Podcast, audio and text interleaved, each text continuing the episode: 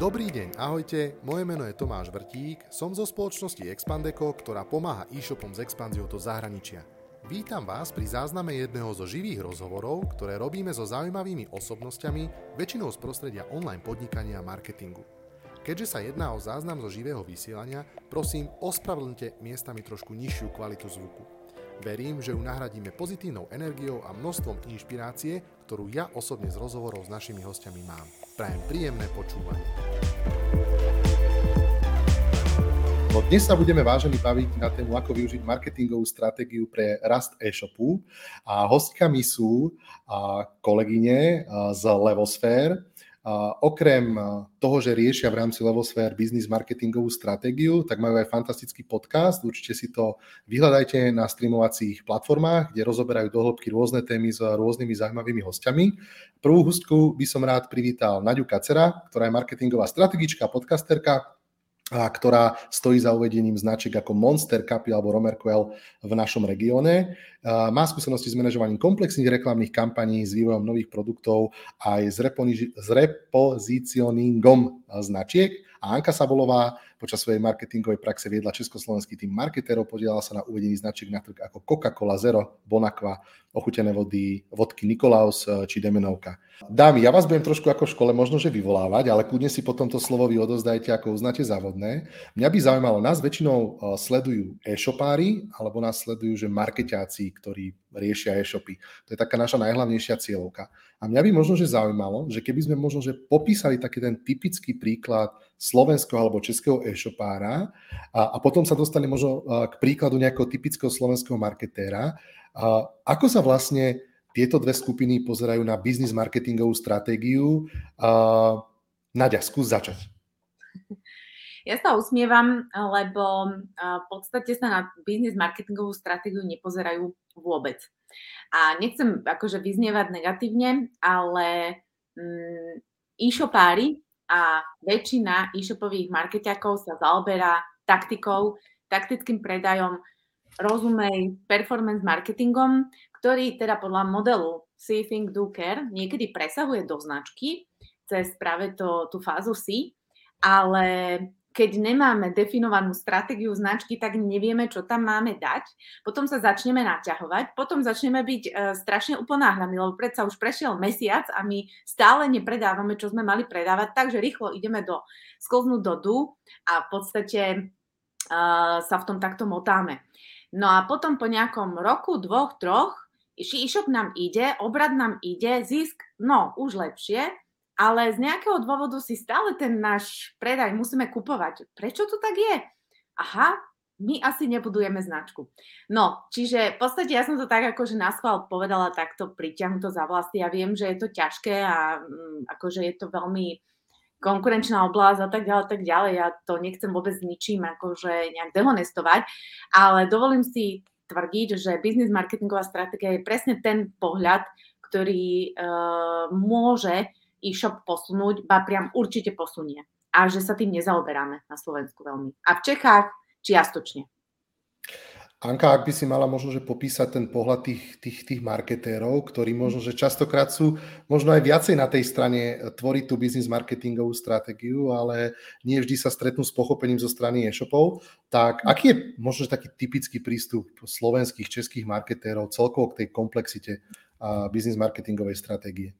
Vieš, čo to máš? Ja si myslím, že tiež nie sme ešte ani na tej marketingovej strane natoľko uvedomili a vzdelaní, aby tam ten pohľad bol.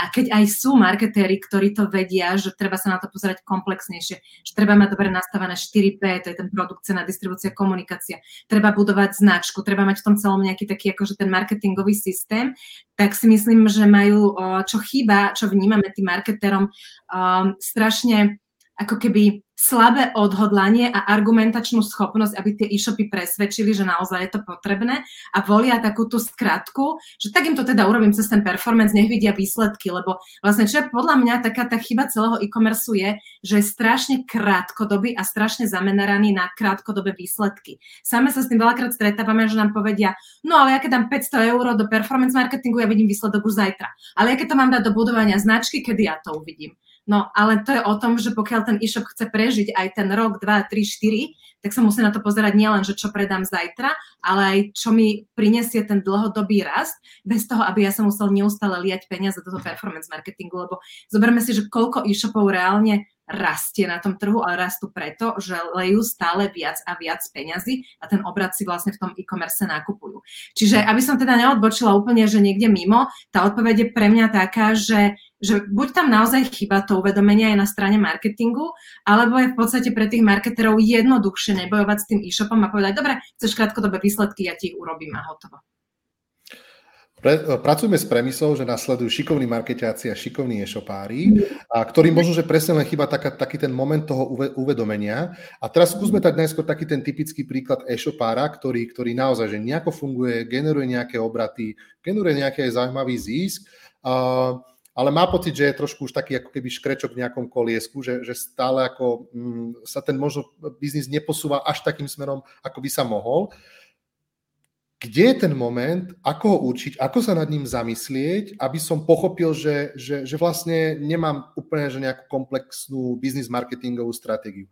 A doplním to ešte takou akože podinformáciou, že, že a som v tom, že, že, že, že snažím sa vlastne budovať brand, pretože mám nejaký pekný vizuál, snažím sa pekne komunikovať so svojimi zákazníkmi, snažím sa rýchlo dodávať produkty, mám možno aj nejaký svoj vlastný brand, privátny, uh, uh, lebo toto je aj také, že množstvo e-shopov, ktoré sú aj, nazvime to, že takto ďaleko, ale stále to nie je ako keby tá komplexita, o ktorej sa chceme s vami baviť. Tak, tak povedzme, že ako vlastne zistím, že tá biznis marketingová stratégia u mňa ako u e-shopára vôbec nie je komplexná, tak ako si ja myslím.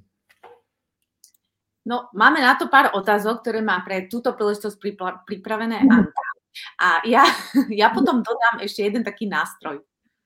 Ja som povedala, že na to, či najlepšie vám funguje celý biznis a aj značka, zistíte tak, že vypnete performance marketing a budete sledovať, čo sa udeje. Lebo pokiaľ to máte dobre nastavené, tak by ste mali aj bez performance marketingu asi menej, ale stále generovať nejaké tržby. Čiže to je taká tá skúška správnosti. A uh, tie otázky, ktoré Naďka spomínala, ono v podstate uh, my vždy hovoríme, že je dobre si zodpovedať na otázky typu prečo môj e-shop existuje a prečo na tom trhu vlastne je, akože aká je jeho funkcia a čo by sa stalo, keby som ho vypol, hej? Nemali by ľudia kde nakúpiť, alebo nemali by taký dobrý servis, alebo nemali by, neviem, niečo, hej? Že, že čo je to, že čo sa stane u nášho zákazníka, keď ja vypnem e-shop? Som pre neho natoľko dôležitý, že si to vôbec všimne? Prvá otázka. Druhá otázka prečo má vôbec ten zákazník nakupovať u mňa a nie u konkurencie? V čom som ja lepší? Čo má konkurenčná výhoda? Prečo ja a nie túto Jožo odvedla alebo Zuzka z druhej strany? A vstúpim ti do toho. A čo, čo vám najčastejšie e-shopy odpovedajú? Keď sa ich toto opýtaš, napríklad, že prečo, prečo ja a prečo nie konkurencia? Lebo ja som najlepší.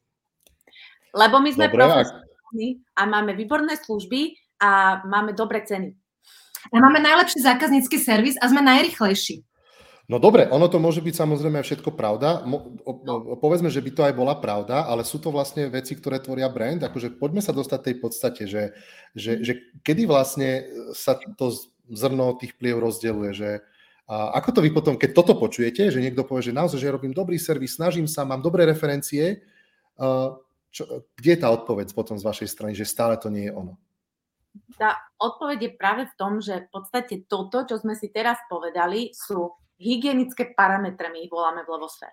To je niečo, čo musí byť. Akože bez toho ani e-shop, ani biznis nerobme, hej? Pretože... To si píšem, ja... hygienické parametre je fantastické a fantastické spojenie. Parametre, alebo niekto to volá kliše kategórie. Každá kategória má svoje kliše. Čiže ja neviem, idete do finančného sektoru, teraz som robila stratégiu, tak to mám v hlave, tak oni sú všetci odborní, oni sú všetci profesionálni. Seriózni skúsený, seriózny, bezpečný, neviem aký, a všetci. To sú proste kliše hygienické, to musíte mať, to tam niekde musí zaznieť, ale na tom to nepostavíte. Vy musíte Výborné. prísť na to, čo je teda tá moja odlišnosť, zmysluplnosť. Dve veci. A keď hľadám odlišnosť alebo zmysluplnosť, tak automaticky na saturovanom trhu to nenájdem ako keby úplne na úrovni 4P, čiže nenájdem to v produkte, v cene, v distribúcii, v komunikácii. Nájdem to jedine niečo, čo mi definuje tieto veci inak a to je moja značka. A tým pádom my sa vlastne tým, že rastie konkurencia, že trh je stále viac saturovaný, že je stále viac možností, dopyt je jeden, ale ponuka rastie, tak v podstate jediné, čo nám ostáva, je budovať značku a tam sa odlišiť. Čiže vlastne my už nemáme kde inde sa odlišiť. Tuto musíme proste kvalitu držať na maxime, pretože nás rýchlo niekto proste uh, predbehne. Zároveň nemôžeme si myslieť, že keď my posunieme laťku, že nejak dlho bude trvať, kým niekto nás dobehne. Nie, dobehne nás zajtra. Čiže jediné, kde my sa dokážeme akože nejako odlišovať, budovať si vlastnú hodnotu, ktorá má akože v podstate nehmotnú, ne, tá, tá značka je nehmotný majetok spoločnosti, tak to je, to je to, čo budujeme. No a, a kedy viem, že ju budujem? Napríklad to je ten nástroj, čo som chcela spomenúť, urobím si rýchlo prieskum na vlastnej databáze a spýtam sa, Keby ste videli moju značku ako človeka, čo by ste o nej povedali? A oni by začali, no tak vy ste dobrý, kvalitný, super, ste super. Neviem, neviem, neviem. Super, super, ste super, ste kvalitní. A keď mám takéto odpovede, tak vlastne ja nebudujem značku. Hej? Lebo ja som tam, nedo, ani jedno slovíčko nebolo nejaké iné. Hej? Že nejaký positioning a tak ďalej. Mm-hmm. Čiže toto. No. Anka, ak by si mohla doplniť, alebo na, že už sa dostávam aj ja, to pre mňa také akože zadarmo konzultácia, to trošku beriem. Uh, dostávame, sa, dostávame sa, že trošku do jadra, začínam tomu chápať aj ja tak poriadnejšie. A teraz viete možno, že povedať konkrétny príklad, kedy z toho niečoho, že ste super kvalitní, rýchlo doručujete, vzniklo nejaký možno, ako to nazvať, claim, a, a, alebo nejaký konkrétny pozicioning, že skúsme povedať na nejakých tých vašich referenciách, ktorých je množstvo, Noezon, Dedoles, Innocent Store, Inspio a tak ďalej, s ktorými ste buď komplexne alebo čiastočne pracovali, že ten prerod z toho, že ste kvalitní, ste super, vzniklo čo? Vieme to nejako pomenovať v jednej vete? Vieme to pomenovať, rozmýšľam teraz, ktorý z tých príkladov bude najlepšie. Mňa inak paradoxne napadol Janky v Siblings, uh, to sú dvaja vlastne súrodenci z východného Slovenska, ktorí robia ručné plise. Oni plisujú sukne, plisujú šaty, plisujú kadečo. Majú teda aj e-shop, sú aj v e-commerce, aj fungujú teda v offline. A oni boli presne takí, že mali brutálne premyslený a premakaný ten produkt, lebo teda ručné plisovanie, hej, s ktorým sa totálne že vyhrajú. Na to mali postavenú celú komunikáciu a samozrejme na tom oblečení alebo rôznych doplnkoch a kadečom, čo z toho plise robia.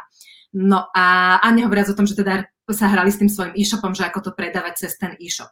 No a z tohto, že sa vlastne točili okolo produktu, uh, my sme teda dostali to zadanie, že urobiť z toho značku a v podstate sme vytiahli to, že, že to plise uh, vlastne už historicky nosili ženy, keď sa chceli cítiť také akože že ženské, že ikony krásy, ako napríklad Marilyn Monroe, nosila plisované šaty, plisované sukne, hej? Že vlastne to plise je až také, že, že, že až ikona v móde. A vlastne táto ikona v móde nás naviedla na to, keď tak Naďka ma doplní ešte lepšie, to bola jej myšlienka, uh, nás naviedla na to, že vlastne ženy, keď budú nosiť tieto plisované šaty, tak sa vlastne dotknú tých ikonických pocitov, ktoré majú tie ikony typu Marilyn Monroe, hej, a nie len ona, ale aj kopu ďalších. Čiže ich claim, my sme ho teda dávali do angličtiny, lebo chcú byť na medzinárodnom, trhu, na medzinárodnom trhu, tak znie, že join the iconic feelings. Čiže v Slovenčine správne, um, jak sa to povie, vstupte, nie, siahne. Dotknite sa. Dotknite sa. Mhm. Ikonických pocitov. A teraz si predstav, že máš zrazu uh, plisované oblečenie, ručné plise, ktoré rozpráva o tom, ako sa perfektne plisuje, neviem čo, neviem čo, a všetci mu tlieskajú, krásna ručná práca a zrazu povieš, no ale to není len tak. Bo vy keď si to, pli, uh, to plise tie produkty oblečiete, tak vy sa dotknete, vy zažijete ikonické pocity. A teraz zrazu, akože na prvú možno si človek povie, že čo sú to ikonické pocity? A my si povieme, že o, perfektná práca, lebo sme toho človeka vyrušili. Lebo sme povedali niečo, čo on možno na prvú mu netrklo, čo znamená ikonické pocity, ale ho to zaujalo a začne rozmýšľať. A vlastne tým pádom ikonické a pocity sa stáva niečo, čo je unikátne pre značku Janky v Siblings a zrazu v mhm. celej komunikácii môžu rozprávať o tom a vysvetľovať, čo sú to ikonické pocity. Čo to je ikona a prečo plíse je ikona. A zrazu majú aj niečo ďalšie, o čom môžu rozvíjať celý ten marketing a všetky tie sociálne siete, nielen o tom, ako krásne skladajú tie plisované sukničky a šatočky a ako to pekne vyzerá na ženách. A o tom je ten rozdiel, hej? Môžeme kľudne povedať nejaký ďalší príklad, ale tento mi tak zasvietil, keď si sa na to opýtal, že... Eh, pozriem, či nemám nejaké uh, plise pyžamko, namotali ste ma, ale opýtam sa možno na ten proces brainstormingový, lebo to nie je jednoduché, ani pre kreatívnych ľudí nie je jednoduché prichádzať na takéto, že hlbšie myšlienky. Skúsite dámy popísať ten proces u vás, že ako to vlastne funguje, ak pracujete s tými e-shopármi, aká je tá cesta až potom k takému takú výbornému klejmu? Ako rozprúdiť tie, tie myšlienkové pochody? No, ja za každým odpovedám, že my vôbec nie sme kreatívci, my sme strategovia a najlepšie veci vznikajú uh, pri strategickom spôsobe myslenia. Ja sa nechcem nejako dotknúť kreatívcov, ale kreatívci sú tu na to, aby robili tzv. idei komunikačné. To znamená, že oni uh, zoberú ako keby tú stratégiu značky a vycucnú nejaký jeden odkaz, ktorý chceme dať do reklamy a na ten vymýšľajú tú ideu. To je kreatíva.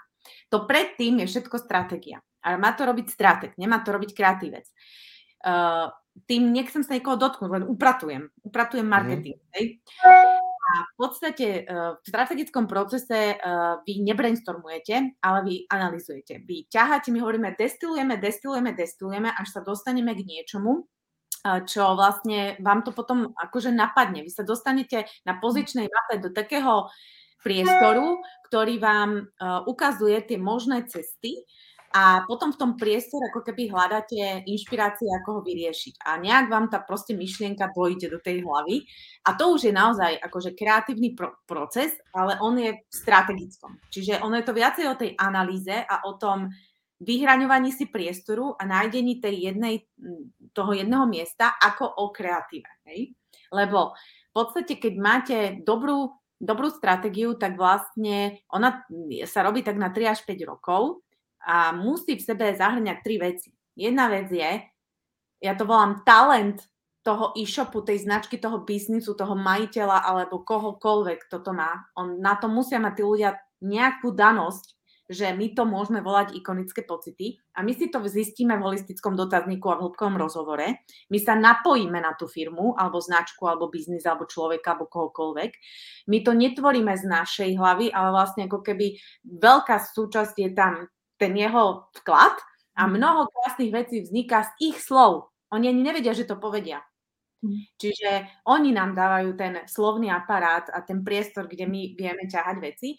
Druhá časť je uh, zistiť, že na akom segmente sa pohybujeme, nielen z hľadiska nejakej konkurenčnej analýzy, že čo všetko už je obsadené a ako sa tam myslí a čo sa tam používa, to je to hygienické kliše a tieto veci, ale aj z hľadiska nejakých trendov v danom segmente. To znamená, že či v tom danom segmente sa, čo sa tam deje, aké sú tam trendy, ako to, ako to tam uh, funguje. Uh, či, či ja neviem, častokrát, ja neviem, keby sme išli do realitného trhu, tak musíme uh, v podstate aj, aj tú, mien, tú mienkotvornosť v tom realitnom trhu nejak zobrať do úvahy, lebo že ten je dosť ako keby negatívne vnímaný, hej. Čiže vy tam akože realiťak a to a hento a zarábajú na ničom a neviem čo, že my proste musíme aj ten segment nejakým spôsobom pochopiť. Čiže máme tri oblasti. Máme konkurenciu, máme to prostredie a máme tu toho samotného človeka, firmu, značku, biznis. A z tohto potom máme niekoľko nástrojov, ktoré používame na to, aby sme sa dostali k takej stratégii, ktorá je potom už nepriestrelná. A ešte je dôležité povedať, že my vždy robíme len jednu. Tam, tam sa nikdy nerobia tri cesty, štyri cesty, to sa nedá. Tam proste vám vyjde jedna možná. Jediné, čo sa dá, je vymie- hrať sa so slovíčkami, že keby tomu klientovi vadilo slovíčko čo ikonický, tak ho budeme hľadať na neho synonymum. Ale principiálne zostaneme v tej myšlienke toho, že tá žena sa v tom plise cíti inak. Hej? Čiže to, to je vlastne tá, ten miesto, ktoré, to, ktoré sme tam našli. Toto je taký akože jednoduchý príklad, ale sú aj komplikovanejšie, kde sa to dlhšie hľadá, ale vždy sa to dá nájsť. Anka, ty by si niečo doplnila? Napadá ti niečo? Ja by som ešte doplnila, že čo ešte Naďka zabudla povedať je zákazník, že vždycky rieši mm-hmm. toho zákazníka. Uh, ono vždy sa ho, keď sa robí stratégia, riešia uh, proste, že firma, trh a zákazník. A tam je veľmi dôležité si povedať, čo je vlastne tá potreba toho zákazníka, lebo to je podľa mňa niečo, čo si e-shopy neuvedomujú a ani nielen, že e-shopy, ale aj iné firmy, lebo ono to není o potrebe ako takej, napríklad aj práci prostriedok. Hej, tak eh, my riešime potrebu, že človek má špinavé oblečenie, tak si ho potrebuje vyprať ale to je stále na úrovni toho produktu a keď, jak Nadia povedala, ten trh je saturovaný, no tak ja si vyberem na regáli medzi 150 pracnými práškami, však všetky vyperú. Čiže ono treba ísť hĺbšie do toho zákazníka a hľadať nejaké jeho potreby. A v podstate, aj keď sa hľadá táto myšlienka, čo Nadia povedala, teda, um, tá jedinečnosť, tak sa vlastne rieši, aká je taká vnútorná potreba toho človeka, my to voláme, že insight. Je to až na úrovni psychológie. Čo on rieši? Hej, keď ide tá žena prať, čo ona potrebuje, alebo muž, alebo kdokoľvek. A podľa čoho si vyberá, čo ju osloví. A takto by to mal rozmýšľať aj ten e-shop, že keď si zoberieme, že je e-shop, ktorý predáva, ja neviem, bicykle, tak keď mám 10 e-shopov, ktoré predávajú bicykle, tak okrem toho, že sa pretekám, aké mám značky, ako rýchlo ich dodám a ktorý je lacnejší, tak čo ešte? Prečo zrovna z môjho e-shopu majú kúpiť ľudia ten bicykel? A čo tí ľudia riešia? Prečo si idú kupovať bicykel cez e-shop? A aký je v tom rozdiel kúpim si cez e-shop versus naživo? A jak to ja viem vyriešiť treba tú nevýhodu, že si to nemôžu dojsť vyskúšať a urobiť si tri kolečka okolo predajne. A, hej, a už aj, a akože ísť do tej väčšej hĺbky, lebo to, čo sa stane, vlastne, keď si povedala, že sa cítia tí e-shopári ako v takom tom kolečku, hej, že bežia, bežia, bežia, tak je preto, lebo oni sa vlastne pretekajú v tom, v čom nevedia vyhrať. Hej, to je to, že, že proste cenu v jednom momente už neviem ísť nižšie, lebo proste budem stratový produkt a značky už neviem v jednom momente vylepšiť a vyšperkovať, lebo už není kam. Tak, tak kde, hej? Už akože je to také uh, never ending a vlastne tá značka je tá, ktorá to vie vytrhnúť. A čo by som ešte povedala, aby to nebolo len o tom, že teraz, že všetci musia ísť iba budovať značku, lebo áno, musia, aby prežili dlhodobo, ale veľakrát my vidíme v tých e-shopoch, že je kameň úrazu aj to 4P, ten produkt, cena, distribúcia, komunikácia. Že my veľakrát, máme, mali sme teraz takého klienta, Active Kids, oni predávajú funkčné oblečenie pre deti. A vlastne my sme im robili, že komplet analýzu produktového portfólia, to znamená, že aké majú značky, aké majú v tých značkách produkty, ktoré produkty v ktorých značkách sa im ako predávajú, ktoré sa im nepredávajú, ako tam majú sezonalitu a tak ďalej a tak ďalej. A vlastne oni boli úplne v nemom úžase, čo všetko sa dozvedeli, lebo väčšina e-shopov funguje ako? Joj, treba nakúpiť všetko a veľa, aby si ľudia mali čo vyberať, potom e, naberú peniaze, e, teda zasekajú peniaze v skladových zásobách, čo akože v poriadku, však na začiatok asi treba nejak začať, ale tomu aj treba rozumieť a treba rozumieť, čo z toho z tých skladových zásob sa predáva, čo sa nepredáva. Keď sa to nepredáva, prečo sa to nepredáva, treba s tým pracovať. A my sme, ja neviem, reálne akože nezažili dokonca ani veľké e-shopy, ktoré už majú veľké obraty, že by mali zvládnutý tento portfólio management. A vlastne tá celá business marketingová stratégia je o tom, že mne dobre funguje to 4P, že mi funguje ten biznis, že rozumiem tomu portfóliu, prečo sa predáva, nepredáva tak ďalej. Rozumiem cenám, viem, kedy môžem dať zľavu, ale zľava nie je len o peniazoch. Zľava je o ďalších nástrojoch. Sú tri úrovne zľav, aké sa vedia používať, hej, typu aj vernostné zľavy alebo zľavy za lídy a tak ďalej. Čiže toto treba mať dobre vyskladané. Potom treba návrh položiť tú značku, ktorá to celé aj keby spečatí, povyši na vyššiu úroveň a urobi takú tú krásnu odlišiteľnosť, ktorú ja na úrovni tých 4P neviem, neviem docieliť. Čiže 4P mi musí absolútne dobre fungovať, aby som mal zdravý biznis a tá značka mi urobí tú jedinečnosť, ktorá mi na tom trhu pomôže udržať ten biznis dlhodobo. Pekne rozumne rozprávate, je to vidno aj na pribúdajúcich divákoch, aj na pribúdajúcich otázočkách. Za chvíľočku sa k ním dostaneme, ale trošku sebecky najskôr tie svoje zodpoviem, lebo mi pribúdajú, tak ako múdro hovoríte, tak nové a nové veci mi napadajú. No, mňa by ale zaujímalo, a znova sa snažím cítiť do tých chudákov, ako v úvodzovkách chudákov e-shopárov niekedy, v tom najlepšom ale slova zmysle, lebo je to náročný biznis. Mám pocit, že mm, je vo veľa prípadoch naozaj taká tá obyčajnosť. V zmysle, teraz si predstavme random nejaký fashion e-shop, ktorý predáva nejakú dámskú módu, reseluje nejaké známe, menej známe značky a veľmi len ťažko ako hľadá ten svoj priestor na tom trhu. Nebáme sa ani o tom, že nemusí byť veľmi kreatívny, ale, ale, ale má tie možnosti obmedzené. Dá sa z takéhoto predpokladu, z takéhoto biznis modelu, kedy nemám ani v rukách ako keby ten brand, ktorý predávam, že len niečo reselujem. A keď naozaj mám príliš veľkú konkurenciu, že, že desiatky e-shopov, keď si prejdem na nejaký porovnávač cien, tak predávajú tie produkty Dá sa vôbec túto zvíťaziť, alebo to treba zmiesť zo stola a, a, a na novo vystaviť ten biznis model? Nadia, skús začať.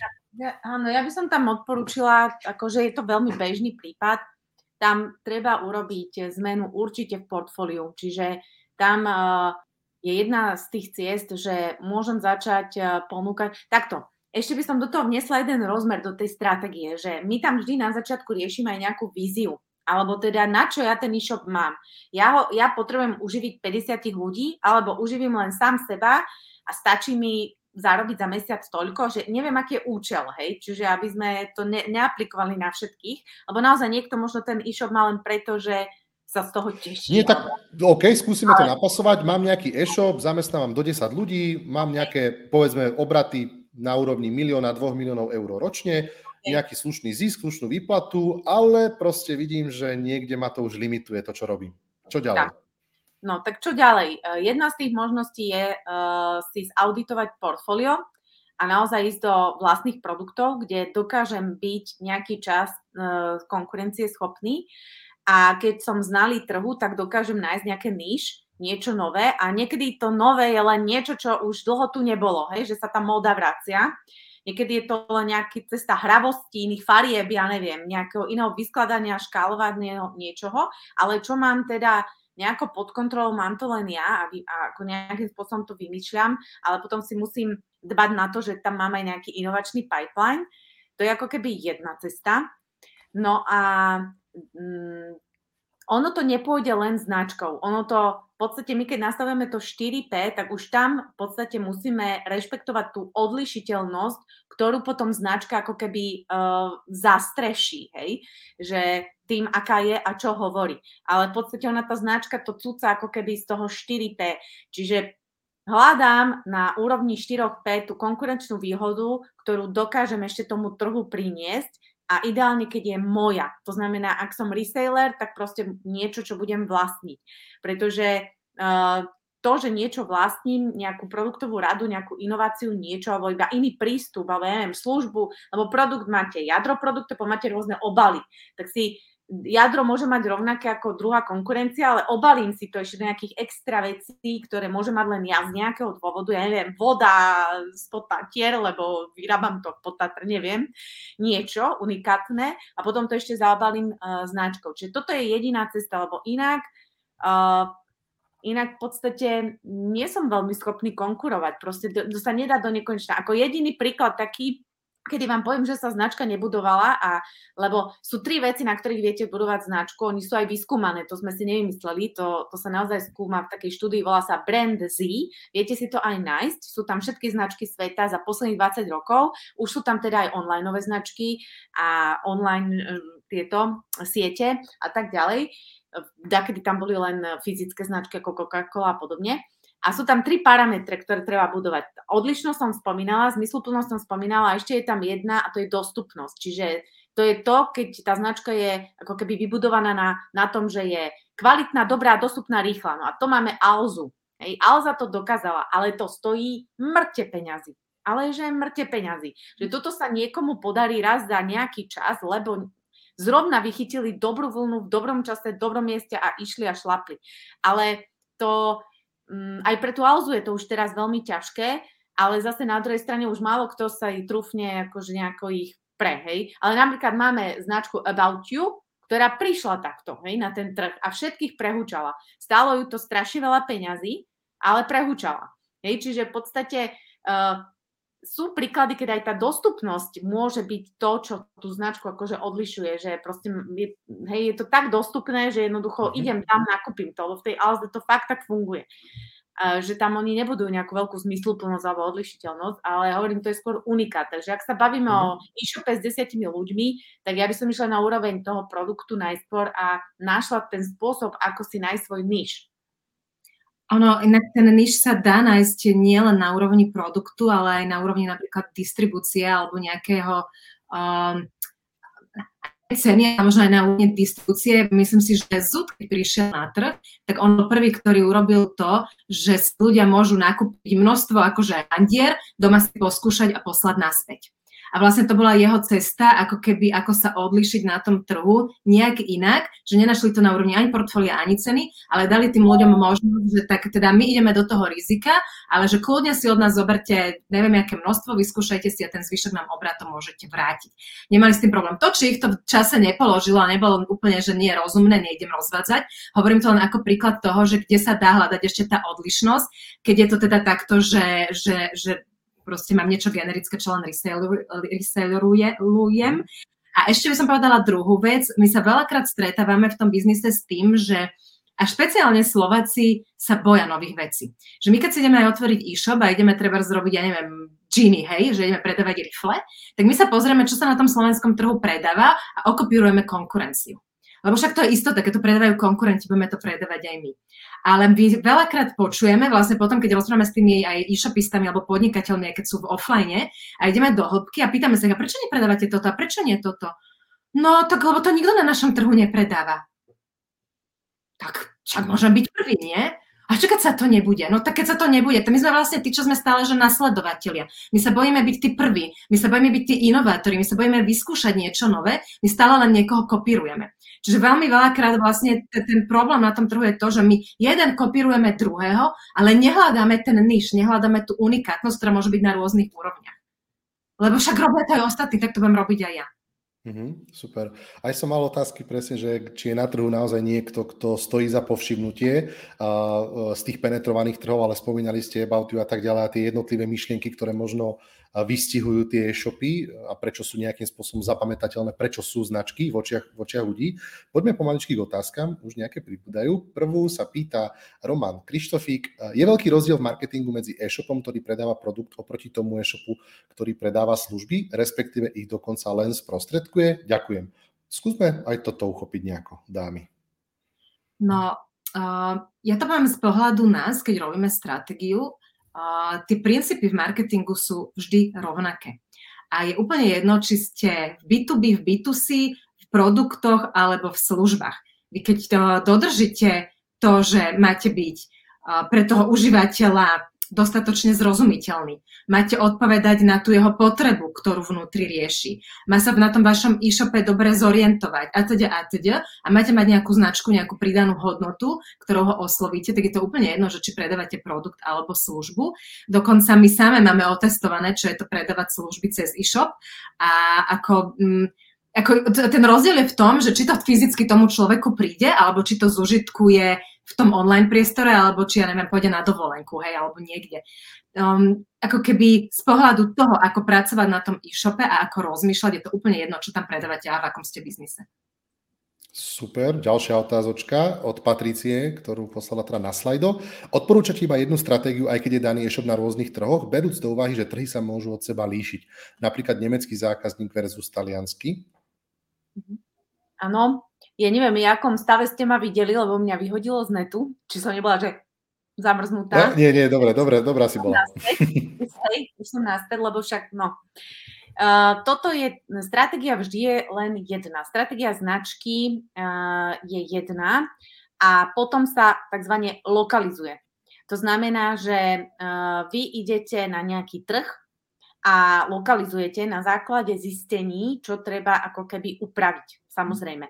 Ale stratégia je vždy len jedna, vy, lebo potom akože idete proti sebe, hej, pretože um, akože sú príklady, mohli by sme debatiť, uh, čo ja viem, značka Persil, zrovna ma to napadlo, uh, na, uh, v iných krajinách sa volá značka Omo. Hej, a v podstate sú to, to je ten istý produkt, ale u nás sa volá Persil a inde sa volá Omo a inak komunikuje Persil, inak komunikuje Omo, aj keď je to ten istý produkt.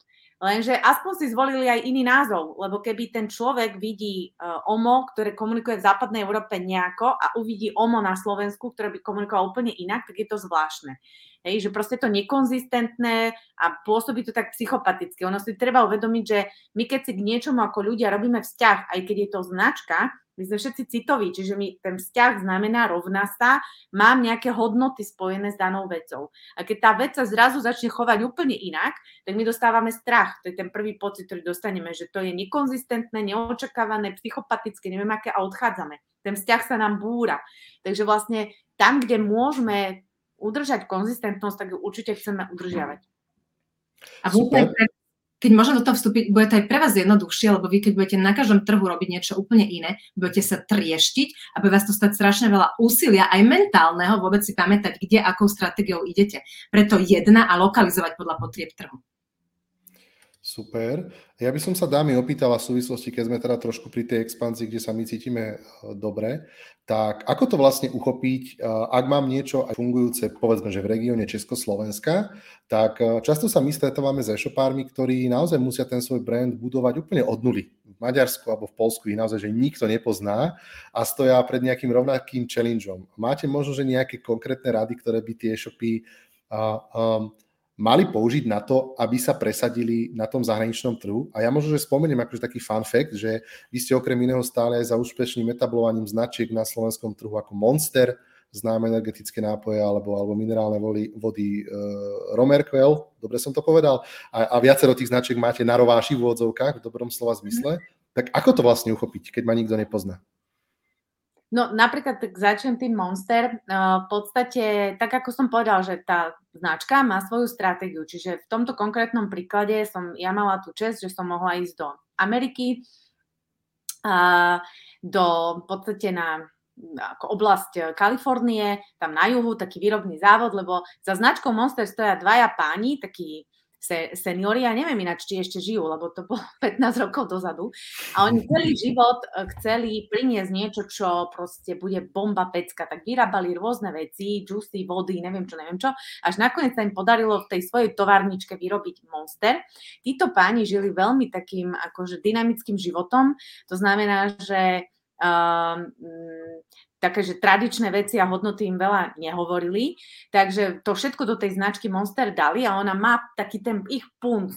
A my sme tam všetci prišli, všetci, no ja som mala na čele toho týmu, ktorý mal tento, túto značku doniesť do centrálnej Európy a testovalo sa tu teda Slovensko, Česko, Maďarsko.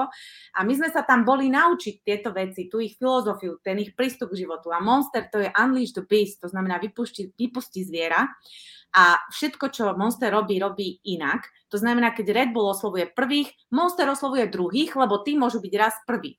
Monster má rád uh, tých, čo niekedy aj uh, akože sú lúzry, hej, na prvý pohľad, lebo uh, Red Bull je pre poš-poš, tak Monster je pre tých druhých. No, to znamená, že mal nejaké pravidlá, ktoré sme sa my museli akože naučiť, navnímať, nacítiť, my sme sa od tej značky nemohli odtrhnúť a tie sme prišli sem, do centrálnej Európy a sme ich lokalizovali na dané potreby. Čiže napríklad Monster bola prvá značka z FMCG z rýchlou obratky, ktorá ktorá nešla najprv do moderného trhu, čiže Tesco, Kaufland a tak ďalej, ale ona sa tzv. zalistovala alebo začala predávať na sídliskách tam, kde mala svojich monsterákov.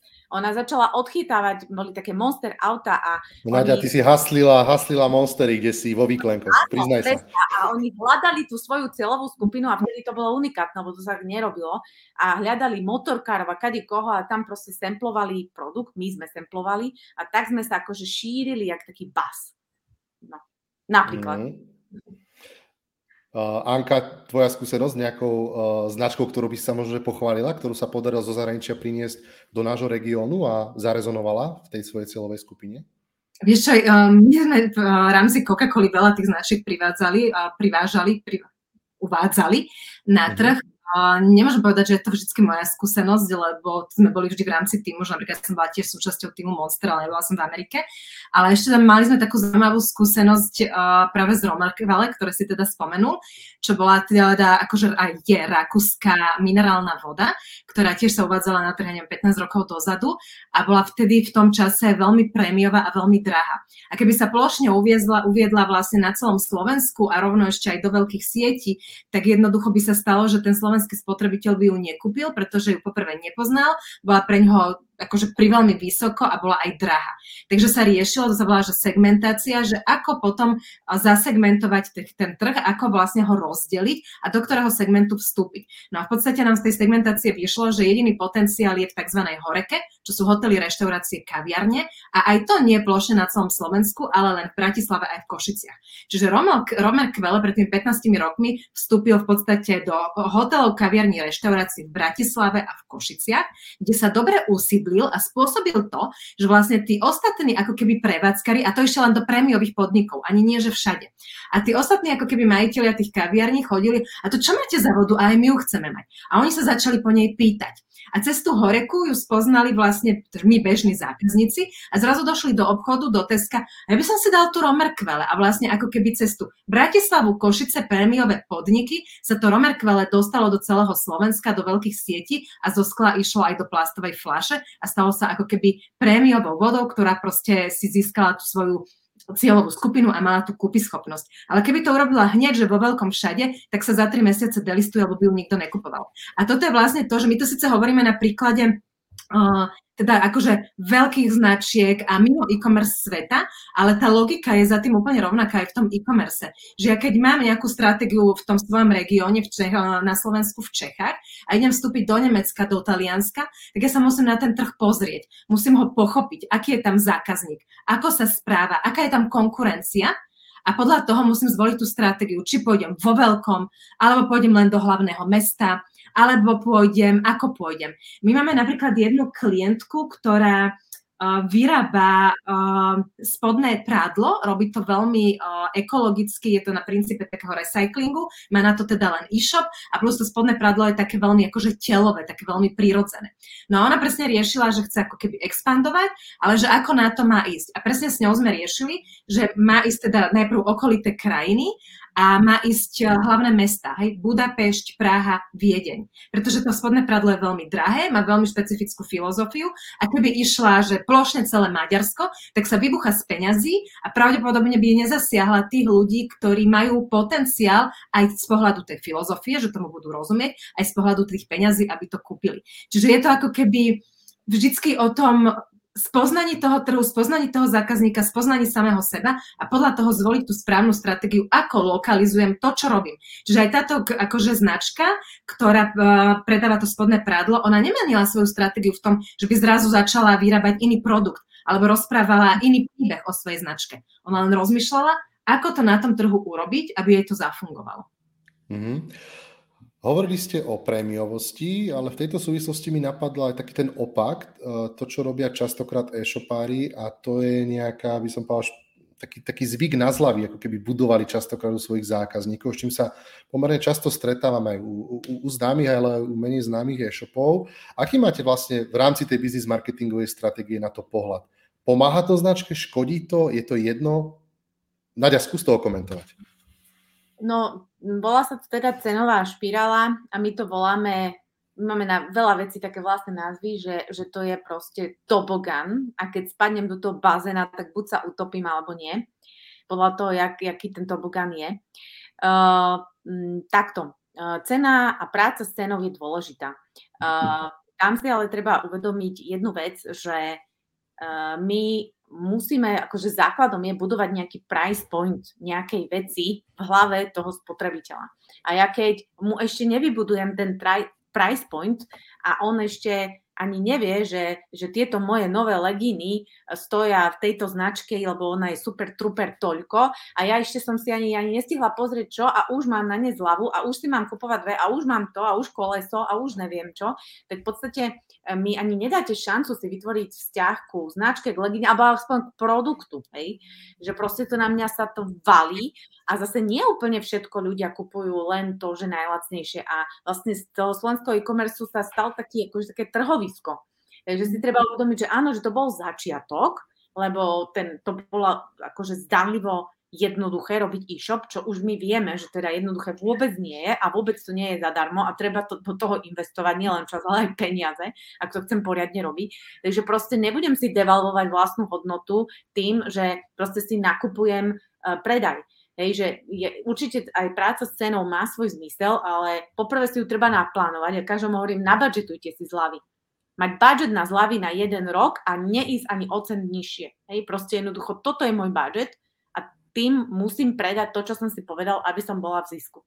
A potom tie, tie zľavy alebo dobrú cenu využívať na to, aby som ju využil tak nejak zmysluplne, že pre, pre toho spotrebiteľa je to bonus. Je vždy oveľa lepšie e, odmeniť, ako, ako, ako len znižiť cenu, lebo raz, keď znižujeme ten price point, tak jednoducho už neviete ísť naspäť. To napríklad tiež je príklad aj z, tej Coca-Coly, ktorá tiež robila takúto chybu a jedine, kde sa jej podarilo zvýšiť cenu, bolo, keď sa prešlo z koruny na euro. To bola čistá katastrofa. Proste chcela sa priblížiť trhu, teda chcela sa priblížiť kofole a úplne stratila na hodnote. Úplne. Lebo tá kofola bola, je iná inde v hlave, uh, ako je Coca-Cola. Čiže aj veľké firmy robia takto chyby a hovorím raz, no z terovej špirály, špirály vás dostane len nový produkt alebo niečo úplne nové. A teraz za každým prinášať nové produkty, aby som si udržal maržu a potom naučiť spotrebiteľa, že ježiš, však ja počkám dva týždne, oni to aj tak zlacnia, nie? na čo to budem, to, každé dva týždne majú nové zlacnia. A to není dobré. A dá sa toto potom o e, zákaznícke správanie nejako fixnúť, napraviť? Že povedzme, že túto chybu spravili asi viacerí, mm. že sú v nejakej tej špirále. Ako potom s nej vystúpiť? Nové produkty. Nová rada. Nová produktová rada, ktoré, kde si dám bobrika, že proste jednoducho nezľavím, hej? A naučím ich e, nové. Hej? A musím to mať nejak vymyslené, že tá produktová rada mi musí prinášať nejakú novú USP a na tej vyskladám ako nový, nový prístup. To znamená, naučím toho spotrebiteľa, že keď ku mne príde, nájde tam aj to staré, ale mm. mám tu niečo nové pre neho a postupne ho tam akože preklapam. Na starých pôvodných produktoch to veľmi ťažko. OK, otázka, ako najlepšie navnímať svoju konkurenciu, kde začať v pátraní. A ja by som mu vlastne ešte doplnil tú otázku, že či vôbec akože sledovať konkurenciu a do akej vlastne, do akej vlastne hĺbky alebo si proste razí tú svoju cestu. Kudne Anka môže začať. Áno, konkurenciu určite treba dobre poznať, lebo to je, keď sme povedali, že treba mať tri veci, poznať seba, poznať zákazníka, poznať trh, tak ten trh sa rovná konkurencia. Potrebujeme ho poznať preto, aby sme vedeli, čo máme robiť my, a aby to nebolo kopírovanie tej konkurencie, alebo nám sa strašne veľakrát stáva, že nám klient povie, že naša jedinečnosť je toto a my komunikujeme toto a my keď pozrieme konkurenciu, tak to robia všetci, hej, alebo nájdeme kopu konkurentov, ktorí hovoria to isté. A, čiže ono je konkurencia dobre poznať preto, aby sme vedeli, čo nemáme robiť, lebo to robia všetci ostatní. A zároveň, keď robia niečo naozaj dobre, tak sa o nich vieme naučiť a inšpirovať sa. A ako ju najlepšie navnímať? No keď sme v e-commerce, tak by som povedala, že v prvom rade hodiť do Google, Čiže keď predávam napríklad, eh, neviem čo, eh, prípravky na nechty, laky, gely, tak si hodím lak na nechty, to každý mi vyskočí a ísť a preklikávať si ich. Navnímať si, načítať si, ako majú ten e-shop, čo tam o sebe komunikujú, ísť na ich sociálne siete, zase načítať si ich eh, komunikáciu. A my vždy, keď hovoríme, že ako konkurenciu sledovať, tak my vždy hovoríme, že tak úplne klasicky, cez marketingové 4P a značku. Že pozerať sa, aké majú portfólio, aké majú ceny, kde a ako to predávajú, čo o sebe komunikujú, kde to komunikujú a vlastne ako o tej značke rozprávajú. A dobré je si zobrať normálne, že Excel, urobiť si Excelovskú tabulku a si to tam vypísať. A veľakrát príde k takému veľkému uvedomeniu, že a sakra, to som nevedela, lebo my konkurenciu častokrát poznáme v našom segmente, ale my máme také tie insiderské informácie. Jo, tak ale ja viem, že Jožo, on je úplne neschopný a čo, on vie, a však ja mu tam platí tatko, lebo tatko je bohatý a neviem, hej, takéto veci. Ale to není konkurencia, lebo zákazník to nevie. My musíme zabudnúť, že my vieme, že Jožo má tatka, ktorý niečo. My sa musíme na to pozrieť ako zákazník, ktorý hľadá láky na nechty. A čo ten zákazník zistí? Čo on sa dozvie? Ako on sa rozhoduje? Že normálne akože že použiť sedliacký rozum, vcítiť sa do tela zákazníka, hodiť do Google danú službu, daný produkt a ísť na to, pozerať sa a čítať. A byť taký, že, že veľmi objektívny, neposudzovať to, ale len si to napísať. By som len Excelovská tabulka. A zrazu fakt, že zostaneme prekvapení, že čo. Takže tak by som asi odpovedala na to, že začať v Google a vcítiť a, a, a začať z pohľadu vášho zákazníka, že vcítiť sa do role toho zákazníka že aj keď som majiteľ e-shopu, ktorý predáva nechty, ja som chlap, tak sa musím vcítiť do nejakej ženy, ktorá tie nechty vyhľadáva, tie, tie laky na nechty vyhľadáva a čo tá žena asi hľadá, ako rozmýšľa. Normálne si urobiť takýto mystery shopping až. Dobre, ďakujem. Uh, môj kolega Peťo Kleinendler sa pýta, že s akým najbizárnejším prípadom v marketingu firmy ste sa stretli. Tak poďme to teraz na chvíľočku aj odľahčiť. Dajte nejaké exotické príklady. No, tak uh, asi najbizarnejší pre mňa osobne bol, keď uh, jeden majiteľ v podstate e-shopu mal takú, takú stratégiu, že v podstate on, on nevie, že koľko chce predať ani čo a že či predá a nejak to nemá akože premyslené čo, ale on sa pomodli. Super. Takže a predpoklad... na modlení to mal založené. A predpokladám, že mal platovnú bránu, pán Boh zaplať. uh, OK. Uh, tuto ešte uh, Martin Rezný komentuje. A, a, no, ešte, ešte. Hlas pre mňa bizarný príklad ma napadol. Ja sa nebudem menovať, ale nechcem teda mm-hmm. ako šíriť. Ale nám sa stalo, že nás oslovil uh, klient, ktorý na vlas okopíroval iný produkt a inú značku, veľmi špecifickú, uh, ktorá je, že, že že jak to mám povedať, aby som to nepovedala. No a v podstate to navlas, že okopíroval a keď sme sa ho opýtali, že ale že to nemôžete proste okopírovať niekomu veľmi unikátny produkt, ktorý je sám o sebe rozpoznateľný cez svoje špecifika a len tam dáte iný názov a tvárite sa, že to je to isté. A ten eh, človek nám na to povedal, že no viete, to je presne to isté, ako keď Levi Strauss vymyslel rifle a vlastne všetci, čo teraz vymýšľajú rifle, tak oni v podstate kopírujú Levyho Straussa. Takže to bolo pre mňa také akože veľmi prekvapivé, ako ľudia rozmýšľajú, že, že predstavte si, že ja neviem, mám tu flašu rajec tak niekto by úplne, že okopíroval kontúry, všetko, okopíroval by mm-hmm. etiketu, ale nenapísal by sem rajec, ale napísal by sem... Eh, Vajec. Vajec. Ale to je úplne v poriadku, lebo však akože čo? A vy keď mm. sa musíte že ale tak zmente štru, akože tvár, alebo farbu, alebo tú etiketu. A to je keby akože mm. Strauss a rifle.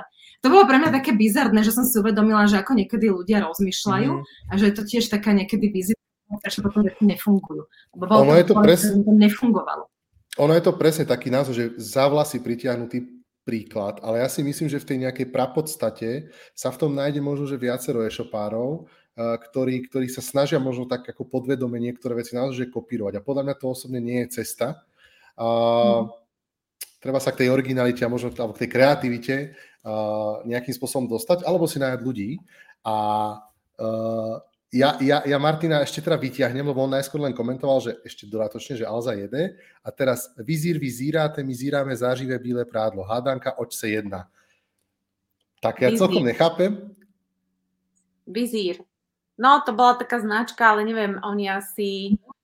Mm, oni tie značky týchto... Mm, toto máme načítané, lebo tá značka OMO, ktorú som spomínala, tak ona mm-hmm. má paradnícky insight, to by som možno ešte spomenula, že ak sa dá k tomu pristúpať, keď všetky značky prácich práčkov, práškov používajú to, že biela, bielejšia, be, belosť, mm-hmm. čistá, belosť, belosť, belosť, tak OMO hovorí, že špína je dobrá. Mm-hmm. A má na to dôvody. A to je poprvé, že keď a je to deti, matky, keď sa deti hrajú v špine, tak sa im rozvíja fantázia, zároveň imunita, zároveň neviem čo. A, a keď potom máte problém s tým vypraním pradla, no nemajte, milé mamičky, je tu omo, hej. Takže špina je Mm-hmm. A celý, celú kampaň a celú positioning majú na tom. Čiže vlastne to klíše kategórie oni úplne obišli. Úplne. Super. Priatelia, máme posledných 5 minútiek na to, aby ste mohli poslať svoje otázky. Posledný krát vás aj vyzývame, aby ste tak spravili. Môžete tak spraviť cez Slido, hashtag Expandeco, alebo môžete využiť priamo komentovanie na Facebooku, LinkedIne, YouTube a dáme si poslednú nejakú 5-minútovečku. Mňa by zaujímalo, dámy, bavíme sa teda o tom, že akým spôsobom sa sa teda tá stratégia dala tvoriť. A poďme teraz možno konkrétne k Levosfér.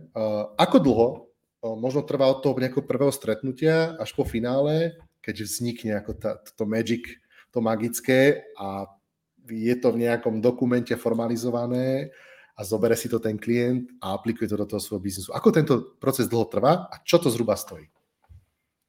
Trvá 2 až 3 mesiace, čiže to není niečo, čo sa dá urobiť za jeden, za dva dní. A veľakrát to trvá dlho, lebo klient potrebuje čas aby si to premyslel, aby si to vyhodnotil, prediskutoval a to plynú dni a týždne. Čiže ale tá realita je, že 2 až 3 mesiace a je to niečo, čo funguje 3 až 5 rokov, čiže je to, že teraz na rok používania a potom skončí v koši. Je to niečo, podľa čoho sa ide dlhodobo. No a stojí to v podstate, keď je to celé, že komplexné, alebo dajú sa robiť aj nejaké menšie časti, ale celé komplexné, tak v podstate od 8 tisíc eur hore. Ja vás dámy vnímam, alebo vy aj prednášate na Digi univerzite a vnímam vás naozaj ako jednak ľudí naozaj kované praxou, neviem, ako by som to lepšie povedal, naozaj, že tých príkladov, ktoré vami alebo vašimi rukami prešli, sú naozaj že množstvo, desiatky. Jednak keď ste boli na tej strane, ako by som povedal, tých klientov ako Coca-Cola a podobne, ale aj teraz, keď riešite svoj vlastný biznis. A vnímam vás ale aj takisto ako také vzdelané a že dávate aj dôraz na to formálne vzdelávanie. Ja to tak poviem také nejaké, že back to the roots a k tým základom toho marketingu. A pre vás sú ktoré, čo také tie modly marketingové, ak by sme mohli vypichnúť možno nejaké knihy, ktoré by stále mohli byť inšpiráciou pre, pre marketérov. Čo sú také ako pre vás fakt, že základné veci, ktoré podľa vás dobre si naštudovať aj v roku 2022? No, tak to asi, keď niekto nás pozná, nebude prekvapený. Ako ja stále tvrdím, že každý biznismen by mal mať naštudovaného Filipa Kotlera marketing management. To je v podstate princíp fungovania, pretože marketing je biznis veda. Hej, to je v podstate, ako marketing v podstate je, ako, ako ja som teda zástanca toho, že marketing je odvetvie, ktoré zastrešuje všetky ostatné. Čiže marketing by mal byť ten, kto udáva akože nejaký biznis plán, a udáva smer tým ostatným oddeleniam. Hej? A keď ten marketing management si naštudujete, normálne to je, však to je normálna učebnica, Uh, tak tam, uh, tam sa strašne veľa súvislostí deje. A keď si ich predstavíte, my sme robili aj taký podcast, že Kotler v praxi, a sme sa snažili tie jednotlivé státe prerozprávať do praxe a ono to stále funguje. Ja ho považujem fakt Kotlera za génia, on ešte ináč žije. Teraz sme, minulý rok sme boli aj na jeho prednáške. Počkej, už, už, už nikoho my nepochovávame, už sme no, asi dvoch pochovali cez tento podcast. pochovala, bože, čo to je za nálad. Dobre, je to starý pán, ale ešte uh, mladý. A teda veľmi, hmm. akože ja ho považujem za fakt, že v tomto geniálneho. Anka, ty by si možno že doplnila, že, že máš ešte ty nejakú tú inšpiráciu, a to je jedno, či zo starej, z mladej školy, sú ešte veci, ktoré by si odporúčila v tomto roku? Vieš čo, ja by som povedala, že Marka Ritsona, to vlastne zase australský profesor marketingu, ktorý veľmi silne práve razí stratégiu, ale hovorí to takým moderným štýlom. On je trošku aj taký vulgárny, takže človek, keď ho počúva, tak sa vie aj tak zasmiať a hovorí to veľmi zrozumiteľne prakticky a zase teda tou rečou ľudí 21. storočia, tým teda nechcem povedať, že vulgarizmy sú uh, rečou ľudí 21. storočia, ale rozpráva to tak ako keby zjednodušene. Ja vraj, to je prejav inteligencie, keď nadávaš, no. No. A... Alebo máš tureta. No, no, no, sorry, sorry, pokračujte. Markovi Wilsonovi. A on v podstate, on inak robí aj taký, že mini MBA v marketingu a je veľmi dobrý. Ako, ale stačí si pozerať napríklad jeho YouTube videá, uh, ktoré veľmi dobre natáča, veľmi zrozumie tam vysvetľuje naozaj tú podstatu toho marketingového tých marketingových základov 4P musí fungovať, značku musíte mať, inak nemáte marketing. Hej, veľmi zjednodušene. Čo to je 4P? No. Babi, e, ubehlo to ako voda. Hodina nám práve teraz odbila, bolo to, že super rýchle, e, malo to dynamiku, veľmi sa mi to páčilo. V tejto chvíli vám dám veľmi pekne ďakujem za účasť. Máte teraz posledné slovo. Ďakujem aj ja, veľmi pekne, tiež som si to užila, super a teda želám všetkým v prvom rade tónu zdravia a všetko dobré. Ďakujem aj za mňa, ďakujeme za pozvanie Tomáš, ako veľmi príjemný rozhovor a nechápam, že už to zbehlo. A okrem tóny zdravia želám ešte tóny strategického a marketingového zmyšľania, aby vám dobre biznis fungoval od základov a aby vám značka pomohla sa odlišiť a dlhodobo rásť. Perfektné. Musím mať ale žiaľ posledné slovo, pretože chcem predstaviť ešte nášho hostia na budúci mesiac, ktorým bude Peťo Švaral z FitShakera. Veľmi zaujímavá platforma, ktorú využívajú hlavne teda ženy na, na online cvičenie. Takže sa veľmi na to teším a budeme opäť spolu s Peťom online prvý štvrtok o 18. Priatelia, veľmi pekne vám ďakujeme za pozornosť a zase na budúce dovidenia. Ahojte.